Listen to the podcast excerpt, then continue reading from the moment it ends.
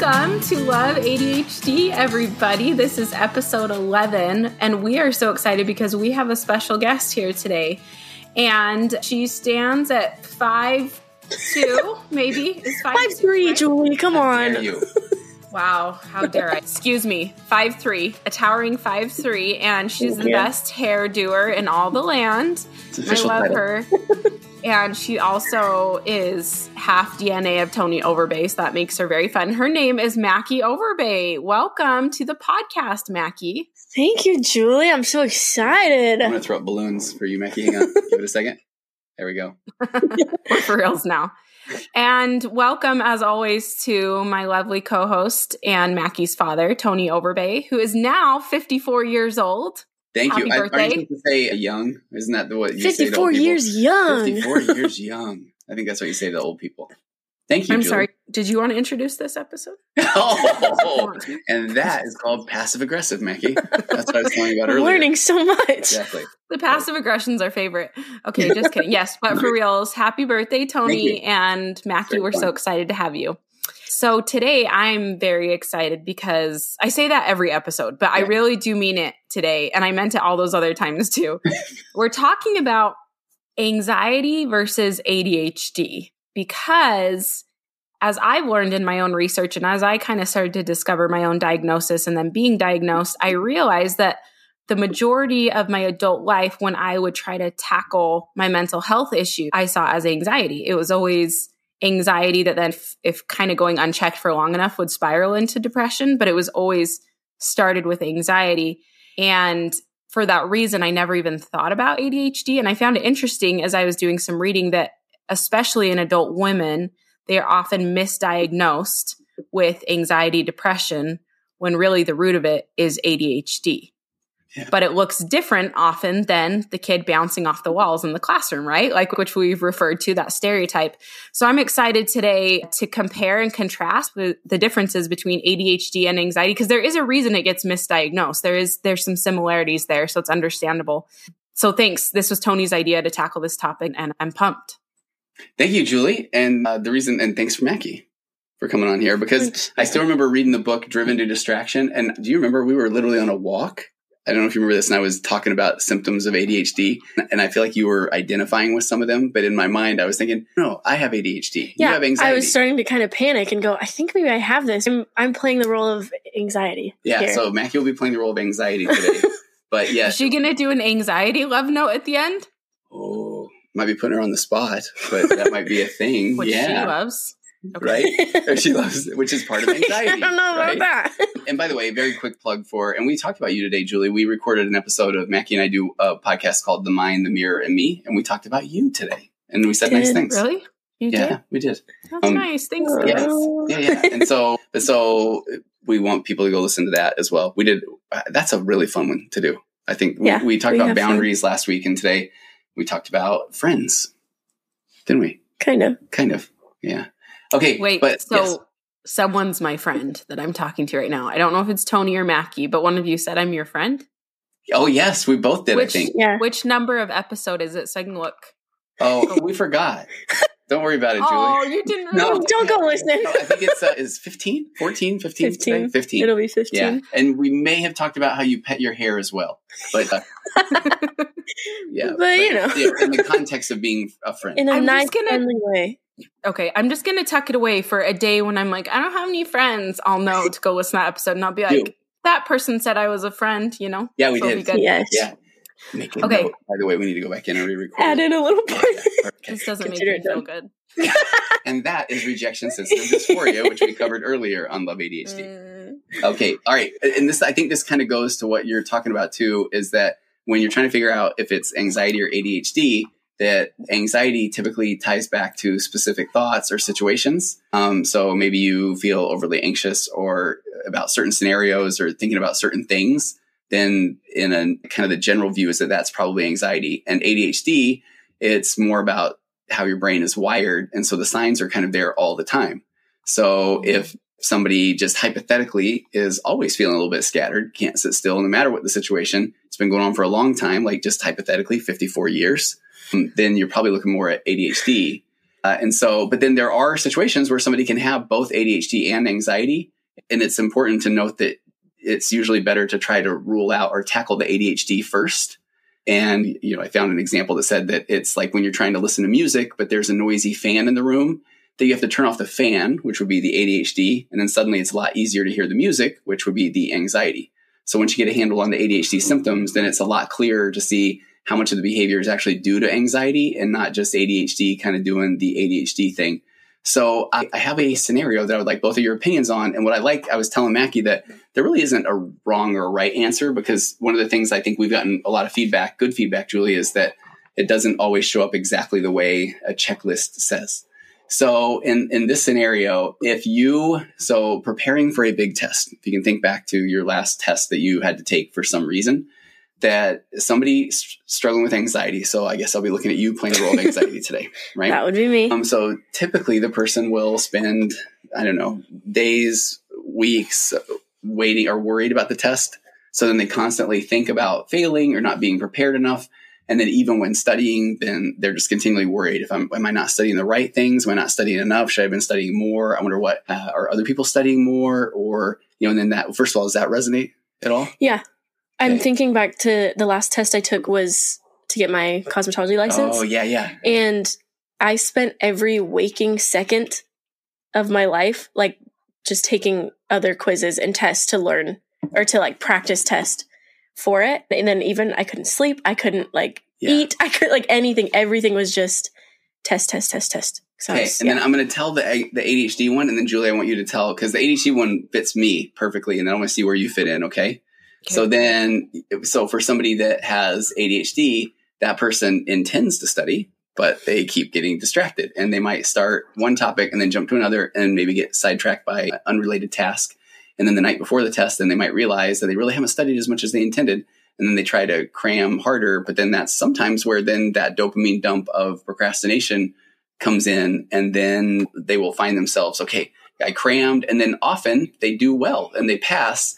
And this is one of those things where I started to realize, and I still remember this moment. I was in the computer industry before I was doing what I'm doing now. And I remember talking to this one programmer that we had, and he was talking about some Super Bowl that happened in the 80s. And he was telling me who won it. And I loved football at the time. And I remember asking him, how do you know that that's who won in the 80s? And he said, well, because I read it. And I thought, I read things all the time. I don't remember them. I didn't know that those things went together. I thought that you can read things and cram for things and remember them, and then you forget them. And so I just thought it was so interesting that ADHD vibe, so often you do what you have to do to get through the thing and pass the test, or whether it's my licensing exams or boards or whatever it is. And then it's like, whew, that's averted. That's over. And now I'm better. So I don't have that and crippling anxiety leading up. I just know that I'll do it later. And then I finally do it, and then I make it through. So where do you fit in, Julie? I'm a lot more like you than Mackie. Yeah. I always intend to do it, and then I cram at the end. Sometimes it doesn't go good. Yeah. But a lot of the time, but it's pretty much always passable. It's good enough.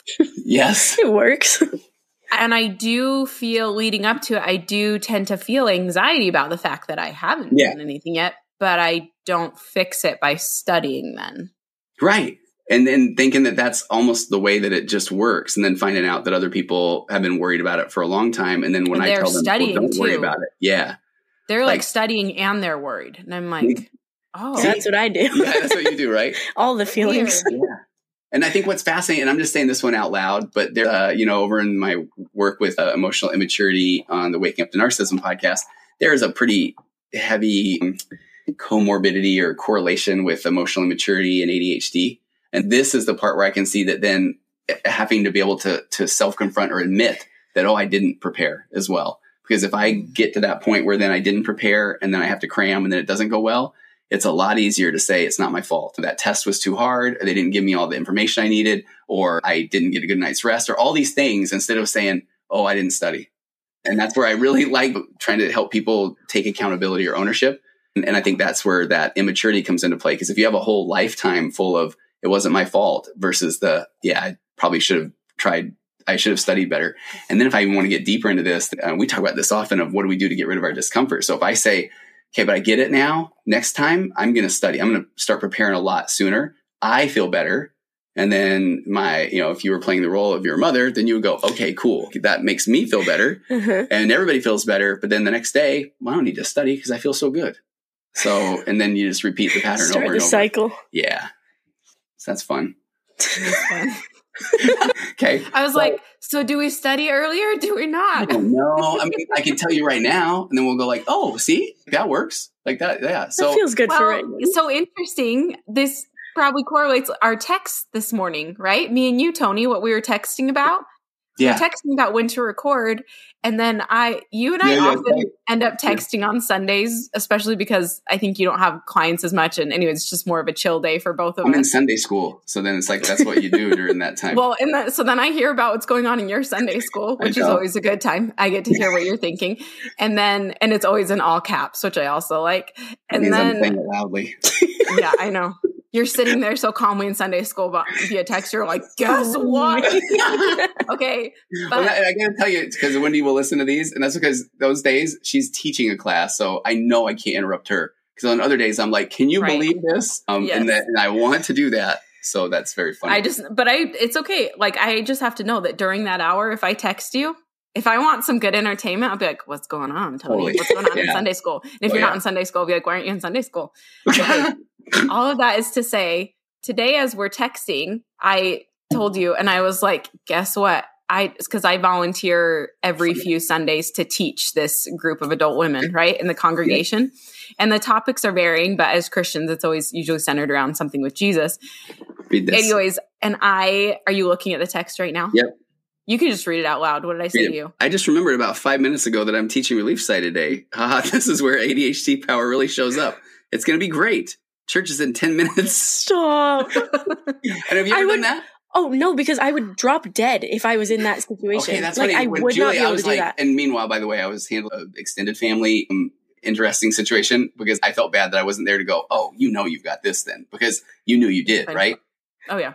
I mean, kind of. Like, I'm freaking out thinking about that. Are you? Yeah. The fact that you had to do that, I can't even. Well, and I say I've got this. I don't mean that in a prideful way. I mean in a, I'm not freaking out about it. I might even perf it. Julie and I have talked about before, but this is what we do. Nope, I'd be freaking out. But the thing is, because I don't freak out about it, it's kind of a choice. Because there's in the past when I haven't had as much history behind me to show that I can do okay last minute. I would choose to freak out. And guess what that does? It just makes it so bad. So much worse, right? But to just be like, I'm going to cram it real quick. Yeah. I'm going to cram it real quick. I like lower the stakes of like, oh, we're good. I'm just here to help with the conversation. It's going to be great. And it was literally, I think, the best lesson I've ever given as a volunteer in church. Wow. Seriously. And like, I can give credit to people in the audience, but I also think there's something about like, it just helps you focus on what really matters here, simplify. And then it was like, all of a sudden I was open to like stories that came to mind and questions to ask. Like I was more present somehow because I simplified it really quick because I had to. Yeah. So anyways, but that was an interesting moment, right? Right there, we can compare and contrast anxiety versus ADHD. Yep. That totally happened today because Matt was like, I would drop dead and die. And I was like, that was kind of cool. That turned out amazing, you know? And I wasn't freaked out. I really wasn't. Okay, let me tell you, like we were joking while you were saying that. I don't know if you heard, but I said it might even cause one to poop themselves. And we were joking about that. But like literally, if you look at what the fight or flight response does, it says, let's empty our stomach contents and our bowels because we are about to have to either run or we don't want to poop ourselves while we're it's fighting. Like a scientific thing. Yeah, it is. We joke about this all the time. Not okay. Yeah. Where with me, it's like, oh no, everything like says, buckle up, boys. Okay. Like we're not for real. I remember one time I was jogging down. I was training for this 100-mile rate, Western States. I'm running 4 a.m, this 2-mile hill. And I think I probably need to pull over into a pit stop. I might be editing this story out. But then, and then I like pull over and then I swear I hear a bear, right? And cause there were bears in the area quite a bit. And I made it the next 1.5 miles at world record pace. And I did not have to go to the bathroom again for about another 6-7 hours, you know? And I feel like that's one where ADHD hyperfocus, then it's go time, where anxiety would have been, oh, I just pooped myself and I have to still run away from the bear. Which is probably going to make him. I can attest to that. Right? That would have happened. Yeah. So, Julie's like, shut up. There's your anxiety versus ADHD right there. I love it. I love that story. I love it. I don't. I hate it. Oh, I think we've talked about this, though. I'm not a potty humor person. Julie doesn't like potty humor, so she's dying right now. No, it's okay. No, I'm not dying because I'm friends with all sorts of people with all sorts of maturity. I just feel like I live with a 7- and 8-year-old. Okay, and it's so funny, and so it's okay. I still love people that are immature about that. It's okay, but one day. When you get to my level, you might come up with more sophisticated jokes. That's all. Okay, some more, much more smart things. Maybe one day. Okay, so let me tell you. Then I also jotted down some notes. So I want to share the similarities between ADHD and anxiety because I really like where the conversation is going here. So difficulty focusing, and I think that's one of the main components where people see the similarity. So both ADHD and anxiety make it hard to concentrate, but again, in ADHD, it's often because of distractibility or hyperactivity. Where in anxiety, it's more about worry and fear, and that can take over. I think it's the overthinking. It's just you're overthinking everything. So there's so many thoughts in your head. Yeah.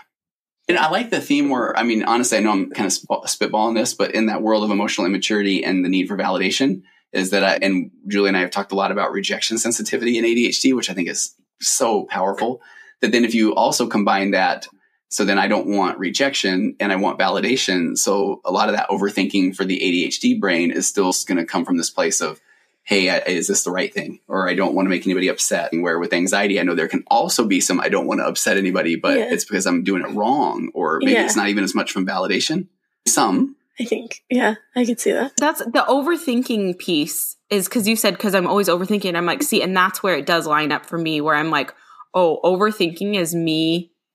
To a T. My sister that passed away, Amy, she left me one of her shirts and it says, hang on, I got to overthink about it. Right? And like as a joke, right? Yeah. She she bought it cause it was her, but she was like, you now get to have this shirt. Thank you. Really good. Thank you.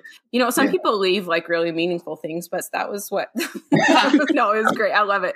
But oh yeah, I overthink things. Well, okay. So, on the similarities though, that's where then ADHD being a neurodevelopmental disorder, which affects attention, activity levels, and self-control, and then anxiety being more about excessive worry and fear, often in response to those specific situations. So I think you can see where there is that overlap. And we can maybe put this up somewhere in the. I was going to say, I almost want it because this was helpful for me. The graphic you sent me of the Venn diagram. I almost want us to like go through and read. What if Mackie as anxiety read the list of the anxiety and then I read the list of ADHD or something? Yeah. Yeah. And then why don't I, as Tony, go turn the air conditioner down? Are you hot? It's kind of warm. It's super warm. Okay. All right. So you guys start going there. Okay, so you, Mackie, will you just read the list of the symptoms of anxiety? Yes. So we have excessive and uncontrollable worry, experiences anxiety over a variety of things, worry disproportionate to the actual risk or stressor, and causes significant distress and interferes with school, work, or home life. Awesome. Okay. And then so if you can picture, listeners, like a Venn diagram, so that's on the side of anxiety that isn't in the middle overlap part, okay? Just the anxiety stuff. So then just the ADHD stuff, and then we'll talk about in the middle where there's just the overlap. Just ADHD, it says, craves novelty and new experiences, may experience anxiety associated with ADHD struggles, difficulty regulating attention and focus, and hyperactivity impulsivity. Okay, so but then the overlap, Tony, you want to read the overlap? You like how I just took charge of this? I know, it's good. Yeah. No, it's good. Sleep issues, which I really do struggle with sleep. Do you? Oh, yeah. Yeah, okay. Wake up every hour. Yeah, okay. And then lower GABA levels. And this one we had to go to the internet because this was really fascinating, actually. GABA is a natural chemical produced by the brain. It is a valuable anti-anxiety neurotransmitter. So when we experience stress, your adrenal glands are triggered to produce hormones like cortisol that trigger the fight or flight response and speed up your heart rate and give you adrenaline. GABA counteracts these natural stimulants by relaxing the brain. And so there are GABA supplements that people can take. And I'm not pretending to be a doctor. But GABA, I know, is something that maybe you can ask your doctor about because that... And it's interesting when we talk about... I don't know if we've ever talked on this podcast about EMDR, which is a type of therapy for trauma. Yeah, I've done it. Yeah. Okay, right. And EMDR is the most fascinating thing from a scientific standpoint. It's eye movement desensitization and realignment, I think, is the EMDR part. And when you're up and walking forward as a kid, you're scanning the scenery for safety, left, right, your eye movement, see if I'm safe. And then there was, I think her name was Francine Shapiro, which had a hypothesis, I don't remember when it was, a while ago, that if your eyes are constantly moving back and forth, that the brain must then assume that you are safe. And so then they were able to do some cool tests that then said that, okay, what is it about that then when you're walking back and forth and the left-right movement of the eyes suppresses, as I understand it, things like cortisol. So I wonder if that is, and this is me making this up, but I wonder if it is something like it increases GABA or the left-right, because the whole concept of EMDR is that you're starting to process scary things while, I mean, I have some stuff here to work with it. These little things that pulsate left-right in your hands, mm-hmm. or people do like the left-right movement with your hand, the therapist can. But it's really about the eye movement. And then that eye movement signals safety to the brain. And then the brain says, we're okay, as we talk about scary mm-hmm. things, and they aren't as scary. Well, I mean, I just wonder about that neurotransmitter GABA, because that's pretty powerful, really, if it is. Anyway, so sleep issues, low GABA levels, which would then mean that if you have ADHD or anxiety, that you're not able to calm the brain. Tires easily or fatigue. I don't know if I have that one. I don't know. Do we go through these like anybody else? Tires easily, fatigue. You? I do feel that fatigue of overwhelm. But if I'm in the right kind of difficult and hyper-focused, no. But just like day to day, I feel tired with all my thoughts. And once again, but if I have my Adderall in me. I was about to say the medication, Yeah. That is kind of a trip. And then I know I've joked before, not that I would ever do it, of course, but I've joked about, oh, do you want a Ritalin? You've said, oh, my heart will explode. I'm like, right? I would actually drop dead. Yeah. So I do not advocate for that. It is always a joke. Difficulty with concentration for both. And I think we've kind of covered why with that one. Working memory impacted. And this one's pretty interesting because if you look at like the world of complex post-traumatic stress disorder or CPTSD, because I work on that a lot with people that are in emotionally abusive or narcissistic relationships, that there's a belief that if somebody is in this fight or flight response often, that then it affects the hippocampus, which is your short-term memory, these little seahorse-sized things on each hemisphere of the brain. And then the belief is that if you can't store things in your hippocampus, then it'll never be moved into long-term memory. And so if you're continually acting out of a place of fight or flight, then it impacts your memory because if all the blood flow is going to the area of the brain to keep yourself in this active fight or flight response, then your hippocampus says we're no longer needed here.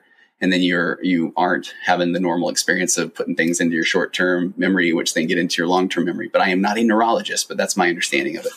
Well, and what's interesting with that is I'm thinking a lot of times when you're in the fight or flight experience in an abusive relationship, you're mm-hmm. also having another person tweaking your perception sometimes, saying, no, that didn't happen. No, I didn't say that. And already your short-term memory is already a struggle.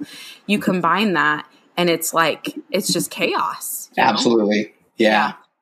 No, so that's going to be tricky. I can see how that could really mess with the mind, you know? Yeah. And I'm glad you brought that up because that is when I'm only in the waking up to narcissism mode, then I talk about that when somebody's continually being gaslit, the brain says there's no need for short-term memory because I'm going to be told it's wrong anyway. But then when it keeps you in that fight or flight response, then it literally like is not getting the blood flow it needs. And that's what keeps people feeling crazy. In relationships with nice, stable people. That's a good idea. I mean, that's what I'm taking from that. Yeah. I am for that. Support that. The intrusive thoughts are in this middle of between ADHD and anxiety. Mm-hmm. I think we're all like nodding tracks. Those are fun. Yeah. So fun. And that's where I say, man, just embrace the world of acceptance and commitment therapy where those are thoughts. Those are happening. Yes. They just are. They just are. That is it. And why I hate the whole, even though there's truth to it, I hate the whole, this haunted me forever. Thoughts turn into emotions and emotions to behaviors. Yes. Or thoughts turn into actions or whatever. I hated that because I was like, well, I'm insane. Julie, that one is that I feel like that is my mission as a therapist, because that, again, bless its heart. And we were even talking, I think, over the weekend or this last week of some areas where cognitive behavioral therapy worked. Do you remember what the examples were? Because, I mean, I was a CBT therapist forever, and CBT is thoughts lead to emotions, emotions lead to behaviors. So if your thoughts are negative, automatically negative, stinking thinking, then you just need to change them. What's another thing that could be happening? And then that gives you a little dopamine bump in the moment, and you think, oh, okay, or this person, maybe they forgot to call me back. But then when you leave the therapist office, then you're sitting at home, and it's hour 10 of the person not calling, and you go, maybe they just forgot, or they hate me, and I'm a horrible person. Your thoughts go toward that. So instead of like thoughts lead to emotions, emotions to behaviors, thoughts are thoughts, and those are things. And then I don't have to take action on all of my thoughts. Those don't define me. And then I do this hilarious thing where I'll do it right now for Mackie. My next trick, I'm going to tell him I thought my brain is going to tell me to raise both of my arms above my head. Thank you very much. See, you don't even have to do what your thoughts tell you because I didn't raise either hand. That was really powerful. Thank you. That was really good. Okay, then SNS, sympathetic nervous system dominant, fight or flight. There's your sympathetic and your parasympathetic nervous system, and the SNS is dominant. So it keeps you in that fight or flight mode, which is funny because they both, ADHD and anxiety, higher rates of GI issues. And now let's talk about poop and pee again for Julie. Here we go again. But so it's science. That's right. So many people, though, that experience the complex post-traumatic stress disorder or ADHD or severe anxiety have GI issues, irritable bowel syndrome. Go straight to the tummy. Or, yeah, especially. Interesting. Yeah. Okay. That's like my anxiety is in my tummy. Yeah. And I've always had fun stomach issues my entire life, which is fun. Yeah. Really? Okay, yeah. I haven't. Oh, really have? Oh, what's that like? Oh, thanks. It's wonderful. No, I've had times when I am specifically very anxious about something when I have noticed it affect me. But no, like when I'm like in a really bad place, which hasn't happened in quite a while. Yes, I've had that affect me, but no, like in general, no, not at all. Interesting. That is fascinating. So, let's leave it there. Don't say another word or ask any questions. Nothing about adult diapers, nothing about how many. Moving right along. Okay. Restlessness for both ADHD and anxiety. So I think we covered that a little bit. I'm not as familiar with this one. Muscle tension. Yeah, I get this one. Because if I'm really anxious, you like just freeze. You know, you're like holding tension places. Yeah. And then, I mean, I think that's what we're talking about. But Yeah. Julie, any of that one for you? All I know is every time I go to a chiropractor or a masseuse, they're always like amazed at how incredibly tight everything always is. So maybe that's a thing. They're like, that makes sense. Whoa, whoa. Like you little sister, like they like touch my neck or my back and they're like, it is so insanely tight. I'm like, I do get that a lot. So I don't know if that's a thing, but that's the feedback I always get. It's always, I've always have knots all through my back and stuff. Like it's always, it's never relaxed. Yeah. Okay. No. And I feel like this is one of those where in my more emotionally immature days, I would make sure and edit that part out where I ask the question. Cause I'd be like, this is what it is. Cause that makes so much sense. Now that's one of those where personally, I haven't had that experience. Yes. I will think about adult diapers and possibly be worried about where the next bathroom is, but then I don't have that muscle tension. That was for you, Julie. And then the Julie's other one, at it. The other one is, this one might fit in perfectly right now. Irritability. I just pictured what's that show? What's the show? Wait for it. With all the emotions. Oh, Inside Out. Inside Out. Yeah. I just pictured the little angry guy and he's like, I can't take it anymore. And he just blows up. So that's what I wish I had one of those things that could pop up like your thumbs up and balloons that just fire.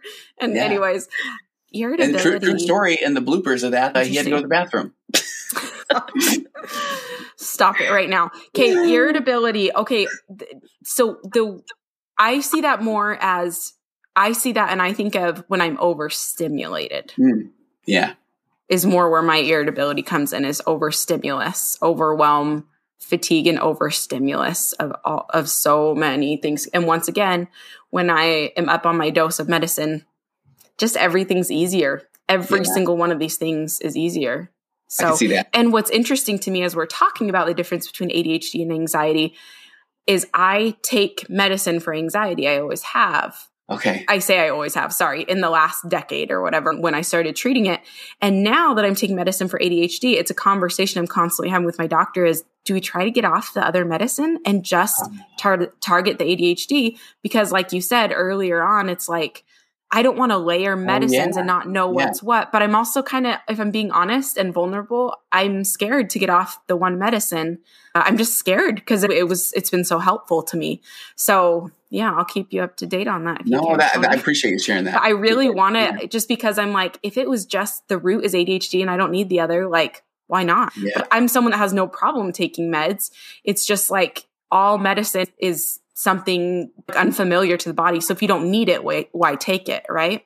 Yes. And if one does, though, then man, what a joy, what a pleasure. What a miracle, so grateful, 100%. And it has been such a great thing for me that I'm nervous to get off it because it's one that, you know, takes 2 to 4 weeks to to notice. So it's kind of an ordeal getting on and off. I will. And I think we've said this earlier, but I do run into a lot of times, and I did the same thing, where there is that fear of taking medication, and then the worry, especially of what if I end up having to take this for a long time. And I'm with you. There's that part of me that still feels like, but I got to get off of it, right?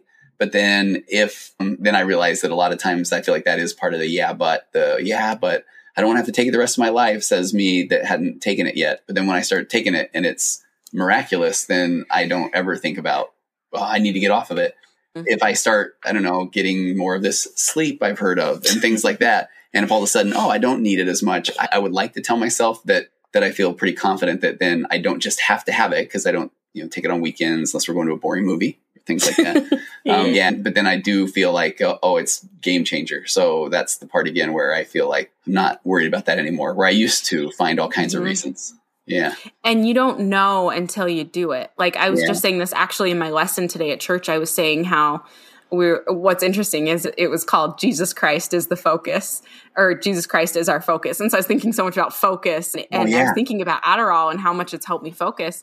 And I was just thinking about, I was saying how, and I brought it in with ADHD, where I was like, before I took it, I didn't even understand. I was like, how can it help me with focus? Like, it doesn't even compute. And then you notice the change. You're like, that's how. And it is so much like putting on glasses when you didn't realize you were a little bit nearsighted. It's like, it doesn't, because you hear people talk about, I don't want it to change who I am, who I naturally am, all the things. And you're like, you've never tried it and had it work, because it doesn't do that at all. Exactly. It just clarifies your vision. So you can see that you're getting distracted. Yeah. You can notice that anyways, pretty cool. No, that's good. Cause I think we talked too, cause you still have to have things to do. Cause I can be on my medication and then still do things that are not productive really well and enjoy them very much. Yeah. Yeah. But you're like aware of it. I'm like aware. Taking Adderall, I feel like I still have these symptoms. It's just I can see them for what they are, if that makes sense. I think sometimes that's so important. I still choose to do it. But whereas when I'm not taking the meds as much, I'm feeling a lot more stress about it because I'm more like unaware of how it's all fitting together, I guess. And I will, again, not a doctor. I don't want people to think all we're doing is saying, you must take medication, you must take it, you must take it. But I have had clients before that I think probably are more on the side of anxiety that have gone and gotten ADHD medications, and it has made them feel more anxious. And that's the one where personally, and again, this is all just anecdotal, but where then I feel like, I've never felt anxious on it. So then that's where in my mind, I think, that's probably more anxiety. And so I will recommend that the person express that to their doctor, because that's where I wonder about when I see the big difference in the two. Yeah, that's interesting. Yeah, that is interesting, because if anything, Adderall almost calms me in a way. It's so wild, that's what we all say. Which it would probably send Mackie through the roof, right? Yeah, it would not be a good thing for me. Because you don't even do energy drinks or anything like that. I can't do caffeine even, yeah. Caffeine is like, it's adorable. And here I am like drinking my Diet Coke while, and like, taking, One sip, I'd be a goner. Yeah. So. It's kind of funny. So I think that, are not funny, it's wonderful. Mackie knows. Cause when I go to get my hair done, I go straight to the fridge. I'm like, okay, time to juice up. We're going to talk about stuff. Let's do it. I'm going to focus. Yes. Is that what you were looking at getting the IV drip? Is that what you were looking at doing? Working on a Diet Coke IV drip. Yeah. Okay. Just hook it in me when you're working on my hair. Yeah, we're working on that. Now I'm good. Okay. I think that is everything. And we went longer, but we can blame it on Mackie, right? Sure. Because she's never showed up. Because we never go long when she's not here. Yeah. So it must be me. No, okay. So I'll just do this real quick. So the similarities. Okay. We covered the difficulty focusing, restlessness. People with either condition can feel restless or uneasy. For ADHD, it's a physical restlessness, like always needing to move. And anxiety, it's more about a feeling mentally on the edge. And then similarities, impulsivity. Both ADHD and anxiety can lead to impulsive decisions, although the reasons differ. In ADHD, it's often due to lack of impulse control, while in anxiety, it can be a way to quickly escape uncomfortable feelings and emotions. Yeah. Mm-hmm. And then differences. So we've got ADHD. I think I already covered this, neurodevelopmental disorder. Yes, anxiety, more of excessive worry and fear. And then consistency of symptoms. ADHD symptoms are generally consistent and ongoing. And anxiety, however, can fluctuate and are tied to specific stressors or triggers. I kind of joked about that while you've been home, that you've been doing pretty like things have been pretty good. Been okay. Yeah, right. Not freaked out too much. And I can't. Yeah, and the ADHD it's always there. Yeah. What a joy. What a joy. And then hyperfocus versus avoidance in the differences. And ADHD individuals might experience hyperfocus where they become deeply engrossed in a task. In contrast, anxiety can lead to avoidance of tasks due to fear or worry. Yeah. So big takeaways. Here we go.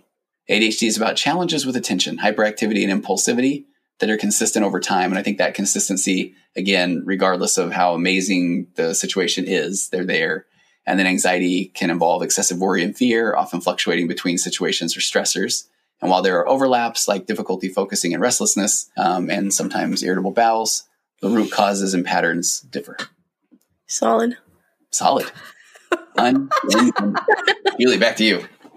All right. Well, this has been really helpful for me. I think this can be helpful for a lot of people. If anyone wants anything clarified, because we can goof off a lot too. And I think we kind of know where we're at ish, like where our paths are going. But if it's a little too scattered amidst the genius that we try to bring, send us feedback. Even if it's like, hey, this is too, I'm having a hard time following this or whatever. Like, please, we want to know. We want this to be a helpful thing. I know I learned a ton today. And if anything, it actually made me feel more sure of my diagnosis. Talking with Mackie and comparing and seeing where there is overlap and why I was misdiagnosed for so long. Yeah. And seeing that, Mackie doesn't have ADHD. Not everybody does have it. Anyways, it's just so good. The more I love the idea that the more we know, just we're better off. What does Maya Angelou always say? She says, when you know better, you can do better, right? And if you don't know better, if you don't have the knowledge, then you can't act and be proactive. So thank you for this and for Mackie for being in California for Thanksgiving so that we could all do this together. And if we do it again, if we want another want another voice of anxiety again, where Mackie lives is actually very close to me. So you can come sit on a chair at my house. I know you still need to come because my kids need to meet you and all the things. Right. And I feel like happen. I could do a Love ADHD note to anxiety. Oh, do it. Let's hear it. Dear anxiety, you are adorable. Get over here. And I'll give you one of these, like a little noogie on your head. And I look at you getting all anxious and you think you have bowel problems. You know, I need some validation here. Really, that's all I had planned. But that was just Okay. Wait, are we doing another one for real? Or are we just going to end there? I got nothing. Okay, I can do one. Okay. Okay. Mackie, unless you have something? Genius? No, go ahead. Okay. I appreciate you all taking this very seriously. Okay. Rejection. Dear Michael. I know a lot of times people thought you were just anxious, just worry too much, you struggle with anxiety, and you've never really been able to make sense of it because there's more to it than that. And I want you to know that I, your friend ADHD, am also an option. And as my dear friend Tony Overbay, who has studied me at length, says, what a joy that you are figuring out that you are getting more and more focused in, pun intended, on what really is going on in your brain and how it works. And it's me, it's ADHD, and we're going to have a kickin' fun time together as we really focus in on what it means to have ADHD and the way that you can utilize the hyperactivity and the impulsivity and all the happy things that come with it. So I'm super excited for you and I love you so much. Love ADHD. P.S. Mikey, I always carry a change of clothes. It's true. Julie's going to fire you. It's true. I don't think I can fire him. No. Not for me though. Okay. I'm not just saying that. I'm not just saying it. Proper. Oh no, I know you're not. Oh, I could tell stories and stories and stories. But I do know someone close to me that, yes, big time GI issues, like big time interrupts life a lot. Yeah. No, for real, there are people that are going to listen to this. And the fact that acceptance of then it takes away the, oh, what's wrong with me? It's just a thing. It's just a thing. Sometimes you're driving around the mall like a crazy man. You learn all the back catacombs, theoretically. Find a bathroom in time. You might be 54 and bald. I was in my 40s. Oh, okay, my bad. All right, Julie, thanks so much. You're welcome. Fun to have you guys. Yeah, fun to be here. See you later.